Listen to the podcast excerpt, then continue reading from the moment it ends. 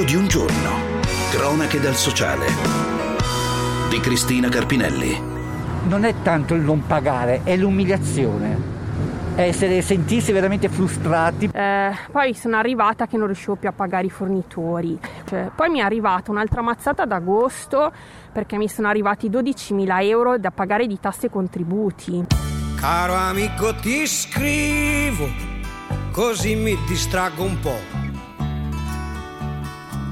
E siccome sei molto lontano, più forte ti scriverò. Da quando sei partito c'è una grossa novità. L'anno vecchio è finito ormai, ma qualcosa ancora qui non va. Una vita ordinata, rispettosa delle scadenze, sempre nella regola quella di Maurizio, un uomo discreto, ben educato, che ci tiene a ribadire che non ha mai pagato in ritardo le spese condominiali. Lo dice ad inizio intervista perché ci tiene a far capire il baratro che gli si è aperto davanti quando con la banca ha dovuto supplicare una proroga. Il suono del silenzio lo ha sentito anche Miriam, che si è vista mangiare la terra da sotto i piedi. La sua impresa, che funzionava benissimo, è andata in fumo. Quella che raccontiamo oggi in diario è la quotidianità che sta vivendo questa classe media alle prese con la crisi, un racconto che si fa fatica a creare, molte persone che appartengono a questo ceto si vergognano e non parlano. I figli di Miriam andavano in una scuola privata, il marito lavorava come ingegnere informatico, lei imprenditrice. Nel raccontarmi la sua giornata per come era prima, si ferma, sorride, accarezza quei ricordi con forza e come sentirete nel racconto, fatica a usare l'imperfetto, spesso il ricordo resta nel presente. Diciamo che eh, quando i bambini vanno a scuola o comunque anche quando lavoravo eh, mi alzavo sempre intorno alle 7 eh, con loro, mm, svegliamo anche i bambini, io e mio marito svegliamo i bambini e poi dopo li prepariamo, si fa colazione insieme, si veste, si lava eccetera. E poi io in genere accompagnavo i bambini a scuola o io e mio marito, ci alterniamo un po' per accompagnarli a scuola perché Nicolò inizia alle 8.20 mentre la Giulia eh, inizierebbe verso le 9 ma eh, le abbiamo fatto il prescuola in modo da accompagnarli insieme al fratello e non fare avanti e indietro.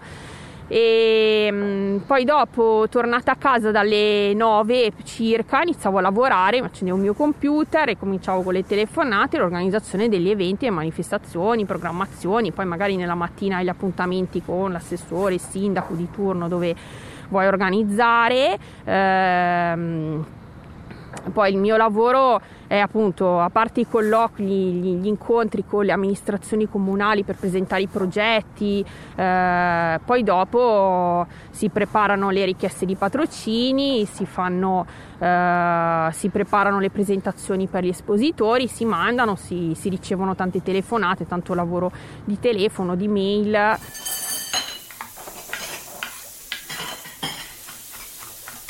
Un lavoratore provetto, Maurizio, da Genova viene a Milano dove trova impiego in un hotel. Prima era tutto cadenzato dal lavoro, il caffè la mattina, la doccia, la strada per arrivare in hotel. A 14 anni Maurizio inizia a lavorare e non smette più. A Milano negli ultimi 17 anni impiegato in un hotel sta alla reception, ma col Covid l'hotel chiude e ancora oggi non riesce a riaprire. Allora, l'hotel è un, albergo dove ha sempre lavorato, perché qua noi siamo vicino al centro, quindi è sempre è stato un albergo che ha sempre lavorato benissimo. Lavoravo lì alla reception, all'accoglienza dei clienti, bloccando il flusso di gente che veniva anche dall'estero, bloccando tutte le manifestazioni a Milano. Milano a differenza di altre città, da Milano che ha sempre lavorato per le manifestazioni, per i congressi medici, per tutte queste attività, è la città soprattutto del lavoro in Italia, è la più importante in questo campo. Quindi bloccando tutte queste manifestazioni, attività, in più anche il flusso della gente che veniva dall'estero, quelli degli aeroporti, gli alberghi hanno, avuto, hanno dovuto chiudere, hanno dovuto chiudere perché tanto non c'era nessuno. E cosa ha significato per te questa cosa? Cioè quanto ha inciso sulla tua vita questa cosa? Beh, tanto. Innanzitutto perché comunque come sappiamo la cassa integrazione ci ha messo tre mesi per arrivare quella di marzo. Come ho detto sono in cassa integrazione di nuovo da ottobre, è stato un colpo perché io non è che abbia tentato, io vivevo solo di stipendio, quindi riuscivo a pagare tutte le mie spese, il mutuo e altre cose. Beh, sai, avevo due soldini in banca, ho potuto chiedere anche un pezzo di mio fratello perché a un certo punto sono arrivato a aprile che avevo 23 euro in banca, quindi non potevo neanche pagarmi le bollette. E nell'attesa che arrivava la cassa integrazione ho dovuto chiedere un prestito a mio fratello. Quale allegria! Se ti ho cercato per una vita senza trovarti, senza nemmeno avere la soddisfazione di averti per vederti andare via. Quale allegria! Da da di da. Quale allegria! Se non riesco neanche più a immaginarti senza sapere se volare, se strisciare, insomma, non so più dove cercarti. Maurizio è single, racconta della solitudine di girarsi e rigirarsi in un appartamento su cui pesa ancora il mutuo, con le spese da pagare e la prospettiva di dover cambiare tutto per sopravvivere. Vite affaticate da un quotidiano incredibile dove la priorità diventa trovare qualcosa da mangiare, vite silenziose. Nel palazzo signorile in cui vive Maurizio nessuno sospetta in che condizioni sia e lui stesso si vergogna a chiedere aiuto fino a quando ad aiutarlo ci penserà la Caritas inserendolo nel fondo San Giuseppe. Poi sono riuscito a bloccare il mutuo, ma io l'avevo bloccato solo per sei mesi perché speravo che poi a novembre si ritornasse tutto normale. Invece è stata una tragedia, quindi sono ancora in ballo per mandare tutto il cartaccio. Devo ringraziare che avevo, ho avuto una mia amica che nei primi mesi mi ha aiutato molto attraverso una sua cara amica che, fa, che lavora nella Caritas e quindi mi ha portato per la roba del mangiare sono stato eh, fortunato in tutta la mia vita non ho mai chiesto niente, non l'ho chiesto neanche io per la Caritas, mi è sempre arrivata dall'esterno. E allora la signora mi ha detto, guardi, mi ha chiesto un po' di informazioni, cosa era, com'era la mia situazione, eh, il lavoro che facevo, se avevo del mutuo, se avevo, pagato, avevo delle cose da pagare in ballo e lei mi ha detto, guardi, secondo me lei entra proprio in questa categoria di persone che possono essere aiutate dalla, dalla, dalla diocesi. E così apro una parentesi, la diocesi ha fatto un lavoro che non era di sua competenza, è il governo che dovrebbe aiutare il popolo, non la diocesi. È, ripeto, è frustrante e umiliante perché lavoro da quando avevo 14 anni, che ho sempre poi pagato i contributi roba varia, di trovarsi così, in una situazione così ma mi, non io, ma milioni di persone sono in difficoltà perché con me ci lavorano altre sei persone lì dentro in albergo. Gli alberghi a Milano il 95-96% sono tutti chiusi e molti non apriranno più. Quindi tutti i dipendenti eh, si trovano in difficoltà. Sto cercando un altro lavoro, anche se personalmente mi dispiace perché qua io ci lavoro dal 2004, quindi sono 17 anni e poi sto benissimo. Io mi sono sempre trovato bene qua, non, mi, non, ho mai pensato di cambiare, di cercare. Ora però sto cercando un'altra sistemazione, un altro lavoro, qualcosa devo trovare perché se no il mutuo ce l'ho ancora per un bel po' di anni, non è che sia un anno, due anni. Quando vai a stare a casa, sei a casa, sei da solo e va bene. Poi io non sono uno che chiede niente a nessuno, per la già ho dovuto chiedere a mio fratello che per l'amor del cielo non ci ha messo due minuti per non prestarmi dei soldi, anzi il mio stipendio ce l'avevo, affrontavo le mie cose, non è che sguazzassi nell'oro, è vero, perché con 1480 euro non è che sguazzi, eh, non sono chissà che cosa, però io non, non dipendevo da nessuno, ecco, quello era la cosa più importante. Chi non ci passa non lo sa ma quando tu sei in attesa, che ti sei in casa, perché ti hanno costretto di stare in casa, anche perché tanto sei benissimo, non c'è nessuno, cosa veniamo a fare? Ci costringono a stare in casa, ci danno, ci danno, meno di quello che ci devono dare e più non ci arriva ancora. Eh, ti viene un po' di rabbia anche, eh? Di questa rabbia e di questa quotidianità di fatica cupa che sta colpendo la classe media continuiamo a parlare nella seconda parte di Diario. Quali saranno i lavori green di domani? Perché nelle professioni del futuro la sostenibilità conterà sempre di più? Sono Anna Marino e attraverso una serie di podcast originali vi faccio fare ogni giorno un viaggio fra le professioni sostenibili del futuro, la vera rivoluzione nel mondo del lavoro dopo quella digitale, dall'energia verde al tech, dall'intelligenza artificiale alle analisi mediche, dal design al food and wine. I podcast, i lavori di domani, Green Edition sono disponibili su Radio 24 nella sezione I lavori di domani.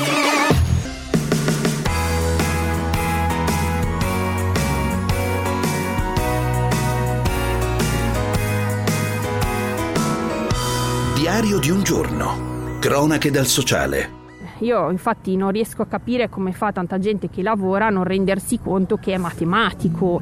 Io non ho nessun problema a dire quali sono le mie entrate e le mie uscite, ma basta che uno si metta giù a fare due conti e capisce che è uno Stato che dà 1200 euro in tutto l'anno e pretende che io, che ne ho 2000 di spese tra, tra, tra, tra famiglia e ditta, eh, possa stare in piedi. How can I tell you that I love love you, but I can't think of right words to say. La storia di oggi racconta la quotidianità di una classe media che si fa fatica a fotografare perché sfugge, evita di raccontarsi, schiacciata dalla vergogna e dalla speranza di ripartire, una crisi vissuta quasi in silenzio, come è accaduto anche a Miriam, imprenditrice che si occupava di eventi e che alla fine, dopo aver bussato a tante porte, ha chiesto aiuto alla Caritas, ricevendo il sostegno del Fondo San Giuseppe, un aiuto creato a marzo dell'anno scorso dalla Diocesi di Milano in collaborazione col Comune e che in un anno ha distribuito 5 milioni di euro per 2.500 persone, concedendo proroghe a 664 casi. Io mi chiamo Miriam Vallegra, ho formalmente una ditta di organizzazione eventi che um, ho aperto dal 2008.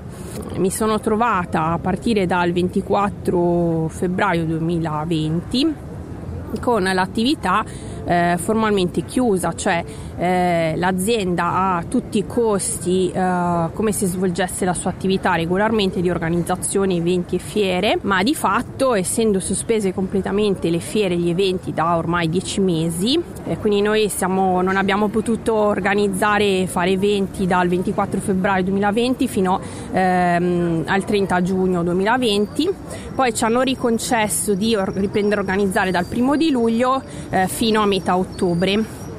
Poi da metà ottobre in poi di nuovo tutto chiuso il comparto.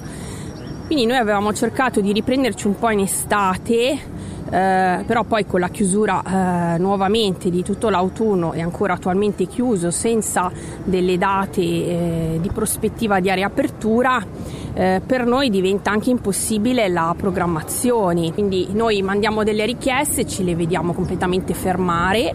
Eh, nessuno sa, eh, è in grado di, di decidere nulla.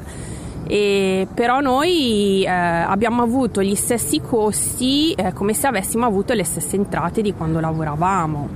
Eh, tra l'altro sulla primavera abbiamo avuto un'enorme penalizzazione di cui non si parla mai, ma noi eh, organizzatori di eventi anticipiamo eh, i costi delle campagne pubblicitarie, quindi quelle che erano le mostre per esempio eh, programmate per il marzo 2020 o l'aprile 2020, ehm, noi le avevamo già organizzate magari interamente, sostenendo già tutti i costi eh, della fissione di manifesti, la stampa, locandine, campagne pubblicitarie varie via web, su, sui media, su tutti i tipi di media l'attività dei nostri collaboratori, eh, uffici stampa, eh, piuttosto che eh, l'assicurazione obbligatoria e poi tasse e contributi. Io ad esempio che ho avuto un aumento di reddito tra il 2019, eh, cioè tra il 2018 e il 2019, ho avuto un aumento anche di, di, di, di tassi di contributi pesanti sul 2020, ma io nel 2020 non avevo più le entrate economiche.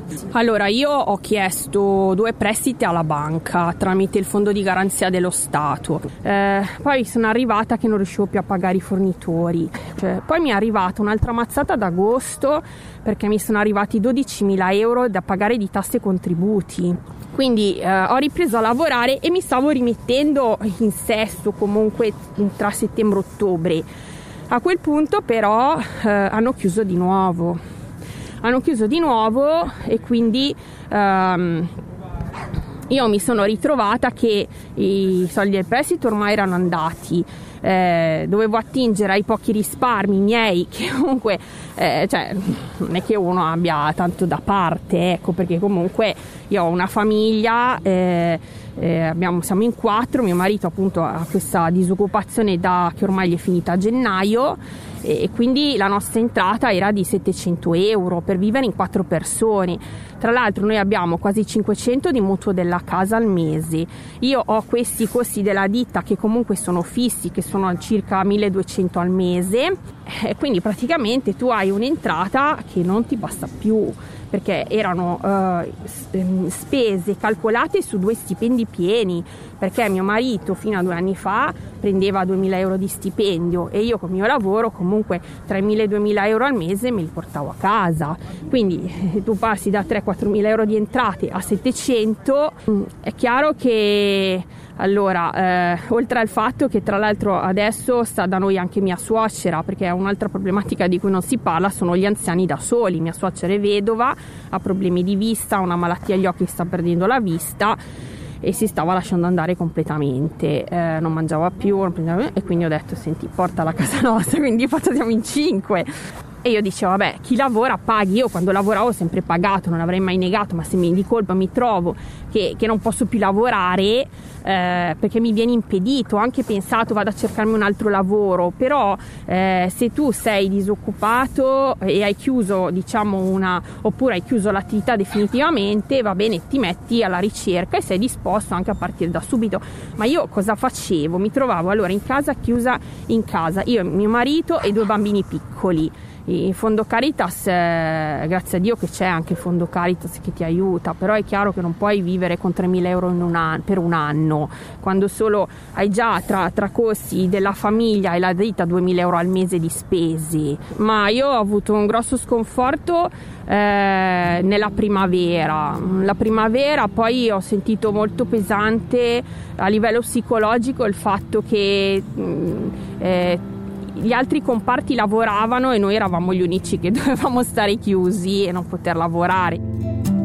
Ci eravamo abbastanza amati, poi siamo volati su dei campi di grano rettangolari. Non pensarmi, non pensarmi. Mi dicevi mentre atterravi tra i tuoi capelli dei fiori di camomilla, dei fiori diventavano rossi. I tuoi 23 anni, miei 26 anni. Una cronaca dal sociale, quella di oggi, che racconta il dramma di una classe media che sta davvero facendo fatica e la dimostrazione l'abbiamo avuta mentre preparavamo questa puntata. Tramite il passaparola sono state tante le persone che ci hanno scritto per poter far sentire la loro voce, racconti discreti, un tentativo di tenere alta la propria storia professionale, ma con la fatica di essere davvero piombati in una crisi che ancora oggi sembra difficile da definire. Queste che abbiamo scelto sono le storie storie di due imprenditrici. La prima, Marianna, vive e lavora a Napoli, la seconda è Cinzia, lavora e vive a Crema. Sono Marianna del Giudice, ho 37 anni e sono un'organizzatrice di eventi. Prima del Covid eravamo in una grossa evoluzione proprio per le tante opportunità che c'erano, soprattutto nel settore turistico ricettivo. Purtroppo con l'arrivo del Covid in tanti si sono ritrovati senza lavoro, chi ha, cambia- ha cambiato lavoro. Io dalla possibilità di realizzare eventi su misura ad oggi mi sono ritrovata a fare tutt'altro tipo di lavoro che non concerne proprio quello che ho imparato negli anni. Buongiorno, mi chiamo Cinzia Miraglio, sono di Crema, in provincia di Cremone. Organizziamo fiere, mercatini, manifestazioni, eh, siamo un'agenzia di grafica e di comunicazione e da vent'anni svolgiamo questa attività con tantissima passione. E dal febbraio, dal 21 febbraio dell'anno scorso ad oggi, come agenzia siamo riusciti a organizzare sei manifestazioni soltanto nel periodo luglio, agosto, settembre, quindi mh, ovviamente dal punto di vista economico è stata veramente una situazione pesantissima, abbiamo entrate zero e le uscite costantemente ci sono, quindi ho visto proprio la, non so, la, la, la volontà di escludere totalmente eh, dall'attenzione e da una pianificazione di riapertura solo alcune attività come ad esempio la nostra che organizza non so, mm, spettacoli teatrali, gli artisti, cinema.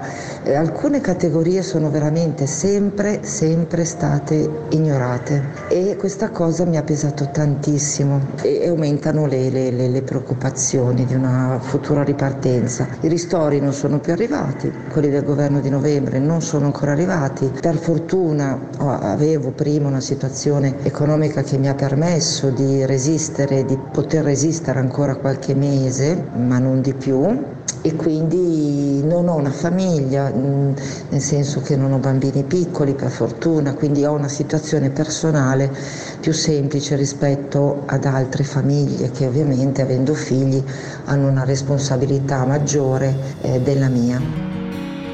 Miriam Vallegra è una ragazza forte, ha creato un'impresa che si occupa di eventi, nel passato è stata caparbia e determinata, due lauree, due figli, ha una visione piena di ottimismo, anche oggi, che in banca ci sono pochissimi soldi.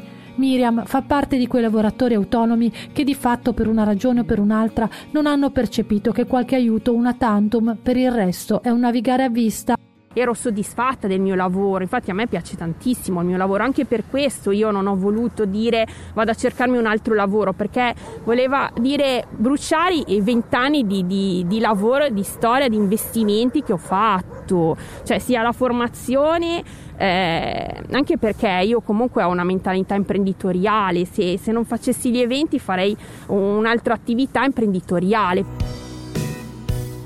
Ci fermiamo qui, potete scriverci a diario at radio24.it. Un saluto da Cristina Carpinelli.